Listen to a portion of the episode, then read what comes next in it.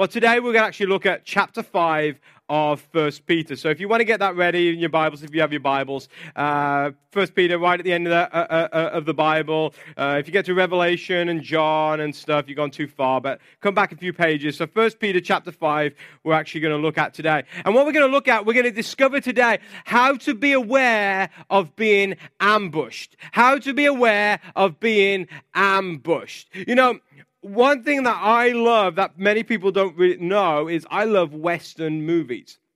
When I was at university, uh, I, I, uh, I, did uh, my major in political studies, and uh, my minor was in uh, American studies. And uh, so it was, pretty, it was like the days before like Justin Bieber and all that sort of stuff, like when like American studies was actually interesting, you know. But it was actually you know, it was a really good thing, and, and I really enjoyed it. And one of the courses that I took, one of the classes all semester, we sat in a movie theater and we watched Western movies. I mean, it was like amazing, right? And, and so we watched all these Western movies and we had to write essays on them and stuff.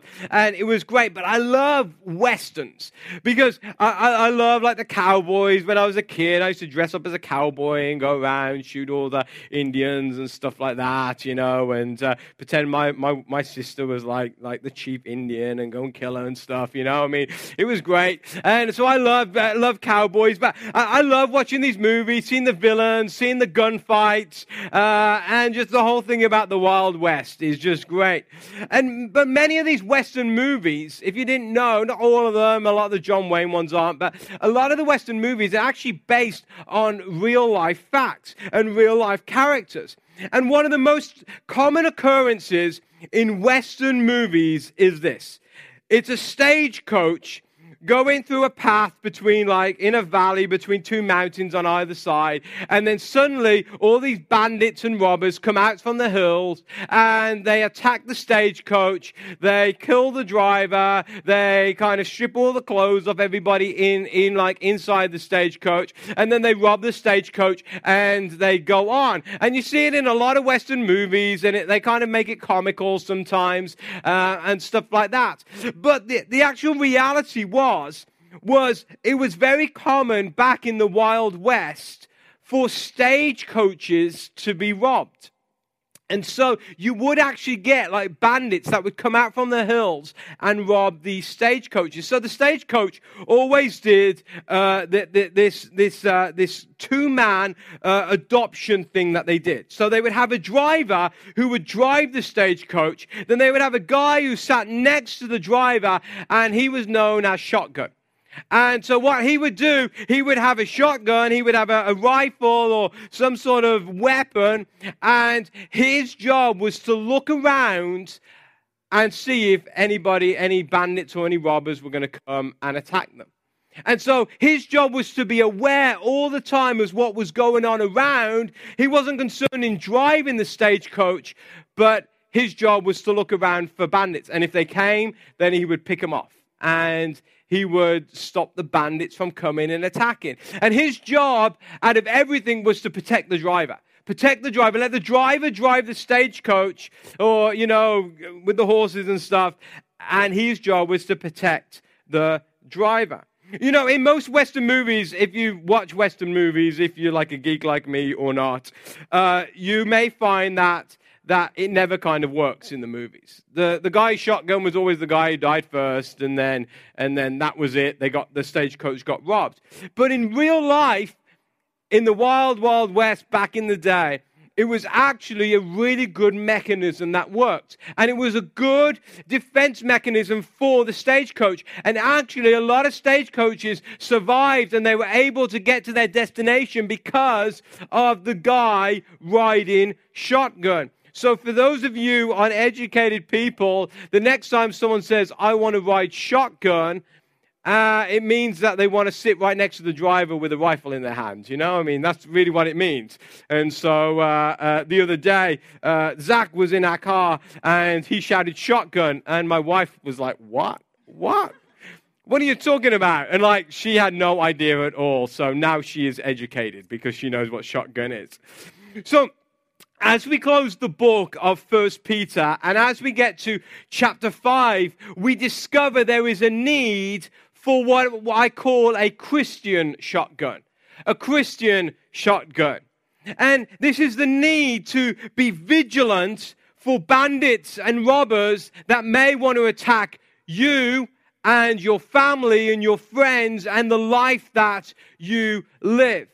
And, and, and, Peter starts off this uh, chapter 5 of this letter that, that he wrote by referencing the need not to bring attention to yourself and to act in a way that is appropriate for a Christian. It, it wasn't like you sit there in the position of shotgun and you're waving your arms and you're saying, Hey, bandits, come out and get me. You know, I'm going to pick you up. I'm going to shoot you. No, they would have to be very still and just look around. And this is exactly what Peter's telling us to be. He says that there is a way that we should act and behave and we should be vigilant that is right for the Christian. And so this chapter 5, it's split into two sections, and we'll look at them today. And the very first section is this. He tells us, he says basically, do your job and be humble. Do your job and be humble. This is what he says in 1 Peter chapter 5, verse 1 to 6. He says, And now a word to you who are elders in the churches. I too am an elder and a witness to the sufferings of Christ. And I too will share in, the, in his glory when he is revealed to the whole world. As a fellow elder, I appeal to you. Care for the flock that God has entrusted to you. Watch over it willingly, not grudgingly. Not for what you will get out of it, but because you are eager to serve God. Don't lord it over the people assigned to your care but lead them by your own good example. And when the great shepherd appears, you will receive a crown of never ending glory and honor. And in verse 5, he says, In the same way, you younger men must accept the authority of the elders, and all of you serve each other in humility, for God opposes the proud, but favors the humble. So humble yourself under the mighty power of God, and at the right time, He will lift you up in honor. And then just quickly, verse 7 says, Give all your worries and, and cares to God, for He cares about you. So we see here in this verse, in this scripture, that Peter addresses two sets of people. The first set of people he addresses is people called elders.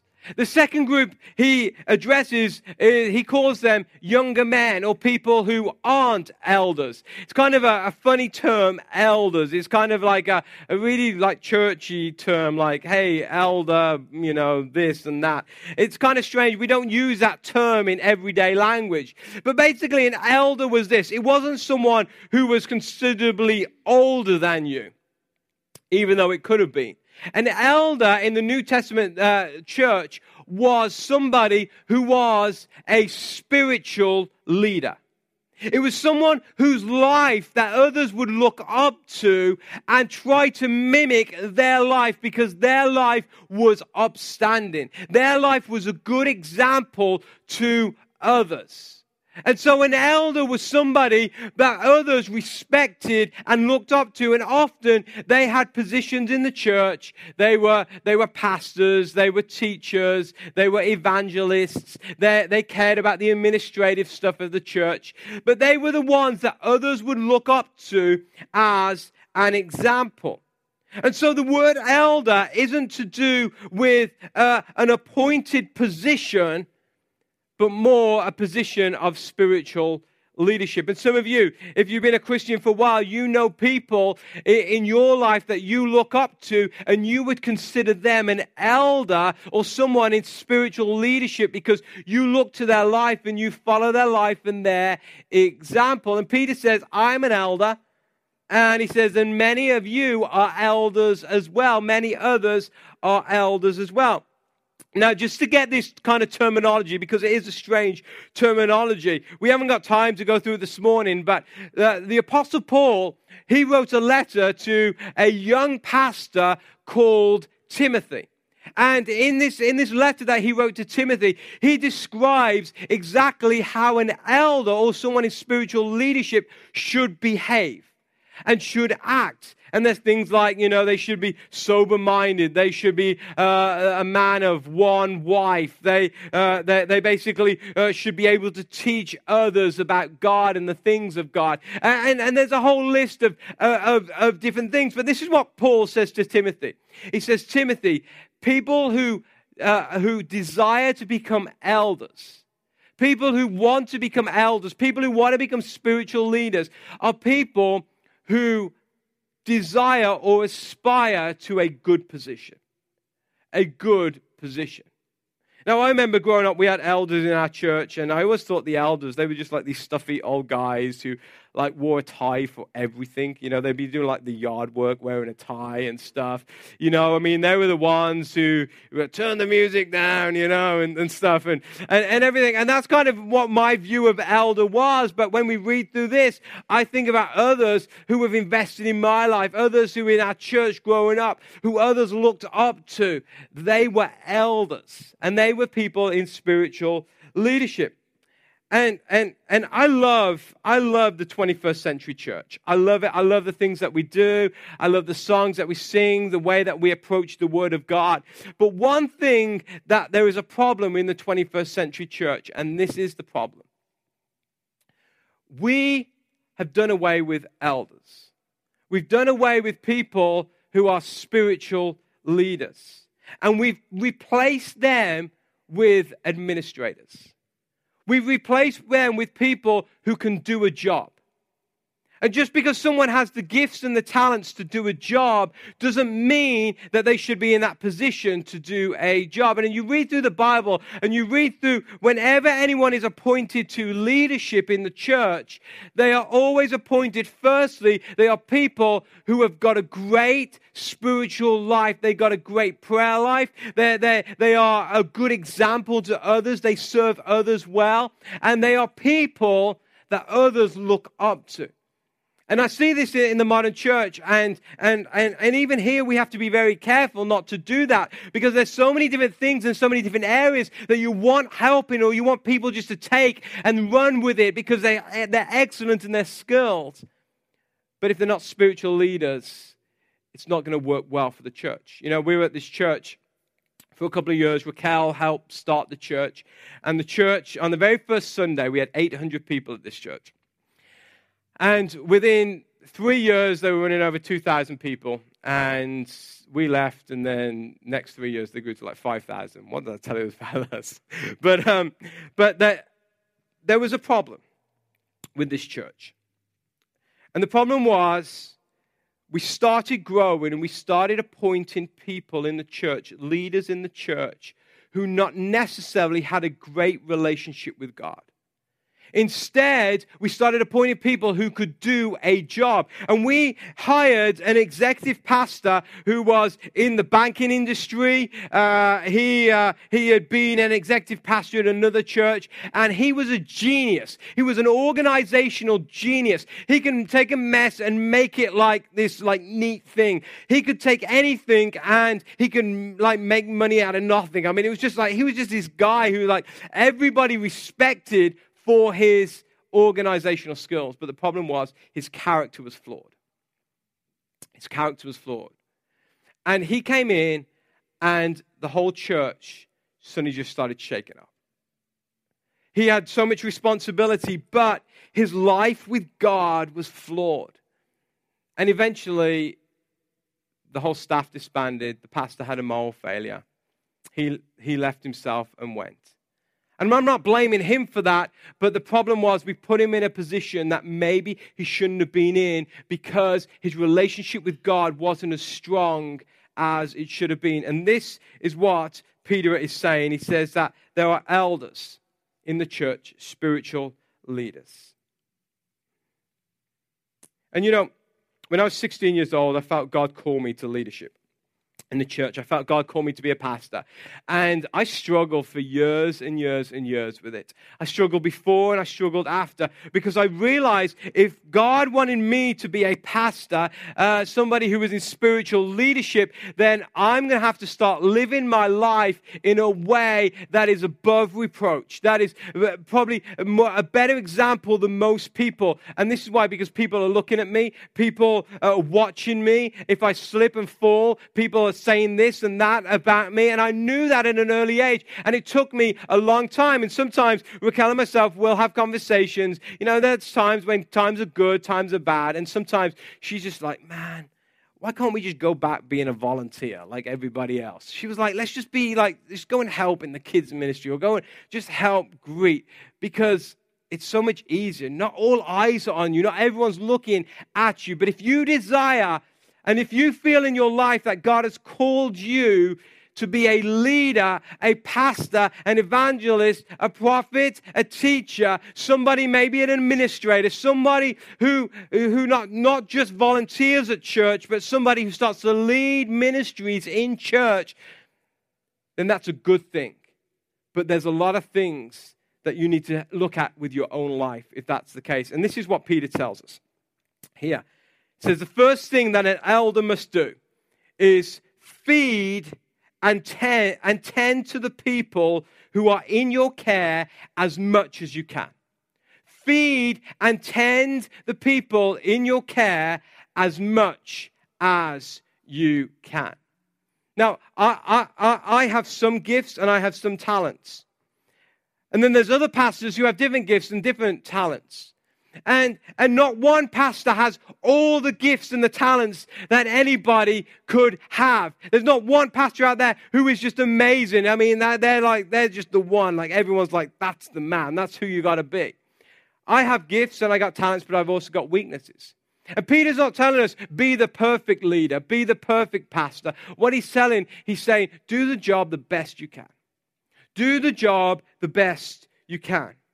Uh, and what he describes here is something that's contrary to, to, to what a lot of people believe in church. And I always believed this in church. My dad was a pastor, and I always thought this. I always thought my, my, my dad's the shepherd, he's the one responsible for all the people. And I always thought that all my life. And then I started reading Peter, and I realized, man, I had it wrong. I realized the elder isn't the shepherd because Christ is the shepherd. And that's what Peter tells us. Christ is the great shepherd. Christ is the great shepherd. The elders, the leaders in the church, are the shepherd's helpers. And God has placed people under our care to tend. We're like the workers going around helping everybody, helping to feed, helping to tend. And it's very important to understand that the elder is not the, the chief. The elder is there to assist in the work of Christ. And in this church, I'm not the head of this church. And the day I stop living an example that is good to you is the day you need to kick me from this pulpit. And that's hard to say because pastors have this tendency to say, Well, I'm the leader. We're going to do what I want to do because I hear from God. That's what, that's what pastors have to, a tendency to say. But the day my life is not an example is the day that I probably need to step down from this pulpit. And a lot of churches have a lot of hard times with that because there's a lot of pastors out there who they've they've, they, they've worked blood, sweat, and tears for that church, but their life is no longer an example to others. And maybe it's time to sit down and let somebody else be the elder in that example. And so, if you desire to be an elder, a leader in this church, then you desire a good role. But that is a role to assist in the work of Christ. Uh, Peter tells us it's a role that's done willingly. It's not a role that you can do just to get as much as you can out of it to use people. But It's a role that the great shepherd, Jesus Christ, has led you into. And this position is not a position to force on people. It's not to beat people, say, hey, you've got to come into church. You know, I've seen those, some of those things on Facebook where, where, where uh, some churches and like have got like a non-tither list. You know, if you don't tithe, you get on the non-tither list. I'm like, what a great idea. Not, you know? And, uh, and it's not one of those. It's like, hey, why haven't you given? Why, why haven't you served? You know, we're going to beat you into submission. You better do this. It's not one of those. But this is what Peter says. He says that the position of the elder is this. It's somebody who comes and he tries to care for the people, tend the people, feed the people with the word of God. It's not to beat them into submission, but it's to lead the people by their own example. If you go to a church where all the leaders are just sitting on their butts and everybody else is doing the work, then they're not really being the elders that God wants to do. And in this church, you know, I mean, sometimes I need to delegate it a little bit more. I'm always told I need to delegate it a little bit more. But one thing I will always try to do, and that is if I ask you to do a job, I'm willing to do that job as well. If I want you to salt the parking lot, I'm willing to salt the parking lot. If I want you to greet, I'll greet.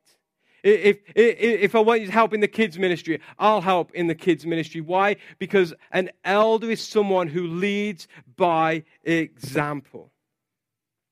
And I've always said, if you want to be a leader in this church, then first show me how you can serve willingly, joyfully, and sacrificially. And this is why. Because leadership is harder than following. Leadership is harder than following. Why? Because people watch you more. Because they expect more out of you. And many are waiting for you to slip up. And the position of the Christian shotgun is the leader. There are bandits all around who want to take you out. And if you're a leader, then you've got a bigger target on your back than everybody else. But Peter just doesn't stop at the leaders. He also tells us about, about everybody else. He basically says, even if you are someone who is not an elder in the church, then you are to stay humble and you are to serve others. You are to stay humble and serve others. Whether you're young in your faith or you're, you've been in this faith a long time, Peter says, stay humble, serve each other, give your cares to God, and God will return to you honor, and he will lift you up at the appointed time. That's what Peter says.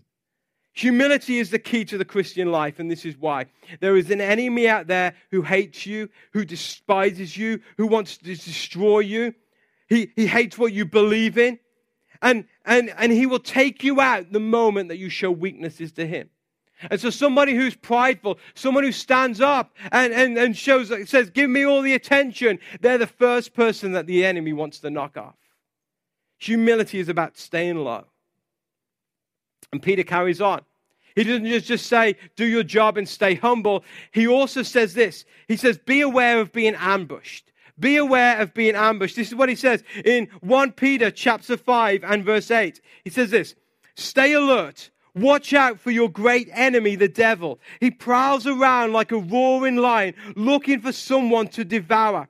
Stand firm against him and be strong in your faith. Remember that your Christian brothers and sisters all over the world are going through the same kind of suffering that you are. So Peter tells us here, he says there is an enemy. And this enemy isn't just a made up enemy, it is a real enemy that is looking for someone to devour. He says, The proud are, are, those who bring attention to themselves. They lead themselves wide open, and the devil will attack and devour the proud. What's the old proverb? That pride comes before fall. And in the Christian life, if you're a prideful person, then the enemy is going to attack you. Because it's like you're out in the middle of the wilderness showing everyone, hey, here I am, here I am. And you've got all these wild animals that just want to come and attack you. This enemy is looking for leaders. He's looking for elders. He's looking for new Christians. He's looking for people with influence. And that's why Peter says, live in a way that pleases God. Because if you stray from that path, then it's a dangerous world out there.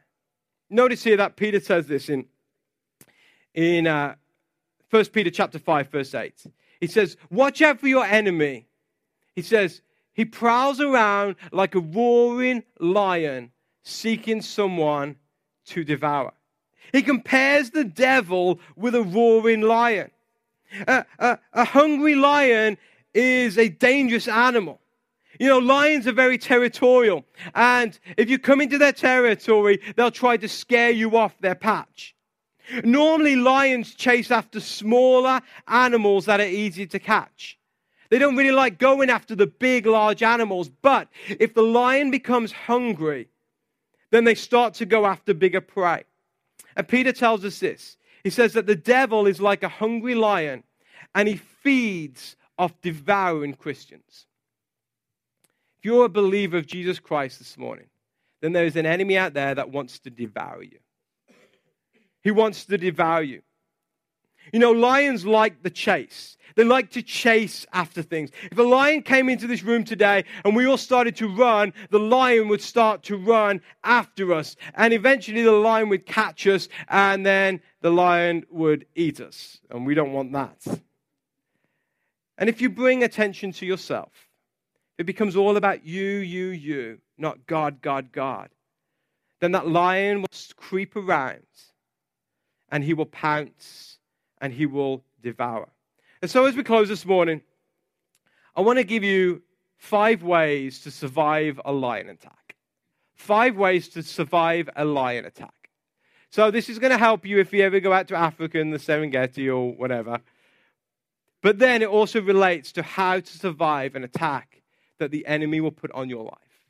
Whether you're an elder, whether you are, you know, a regular church attender, a volunteer, whether you're a new Christian, all these things will help you. And this is the very first thing that you're to do if a lion comes. You're to make a loud noise. Make a loud noise. If a lion came in here this morning, we would have to make a loud noise to scare the lion. You wouldn't think about it, you'd think like, go hide. But no, make a loud noise. And I'm a big believer in my life, and I've seen it in my life, that praise and worship is one of the biggest weapons we have to defeat the enemy, to defeat the devil. We worship God here every Sunday morning, but there's other times that we worship God and it's like a weapon against the enemy. The enemy of your soul hates it when you worship God. And the more you worship God, the more it scares the enemy. Do you know what the enemy tries to do? He tries to shut your mouth. If he can shut your mouth and stop you praising God, then he's won half the battle. So I'm a big believer in worshiping God and praising God. And not just like quietly. Uh, you, you, you guys probably know me by now. I'm like, I'm loud and, you know, in my praise and worship, my voice isn't good. But I believe it because it's like making a loud noise. The second thing that you do to, to, to survive a lion attack is stand your ground. You, you, if a lion comes, don't run because the lion likes the chase. Stand your ground. And, and the Apostle Paul tells us in Ephesians 6 and th- verse 13, he says, When you have done all to stand, and he's talking about against the enemy of your soul, the devil, when you've done all to stand, then stand firm. That's what Paul says. When you've done everything to stand in your might, keep standing. Stay firm. Don't let your faith waver. No matter what is in front of you, stand firm, and your enemy will suddenly start to back off If you start to cower down and you let the enemy take the territory, if you take the lion, take the territory, they will take it. If you stand firm, they will back off. Number three, survive a lion attack. Make yourself big. Make yourself big. If a lion comes, this is what you got to do. You got to like put your arms out and legs out. If there's two of you, one get on the other shoulders and make yourself bigger uh, than what you actually really are. If you show the lion that you are bigger than what they are, they don't like fighting against animals that are bigger than them. Have you noticed a lion never really goes for an elephant? You know, goes for those little gazelles, you know, or, you know, the wildebeests or stuff like that. But he never really goes for an elephant. If you can make yourself bigger, it will survive a lion attack. And, and, and, it's the same with an attack from the enemy who goes around like a, a roaring lion seeking someone to devour. If you can make yourself bigger, it's going to scare him. And this, in the Christian world, according to the Bible, this is how you make yourself bigger. You surrender yourself unto God. You make yourself less, and you make, make, and make God more. Paul said this. He says, I must decrease so that Christ must increase.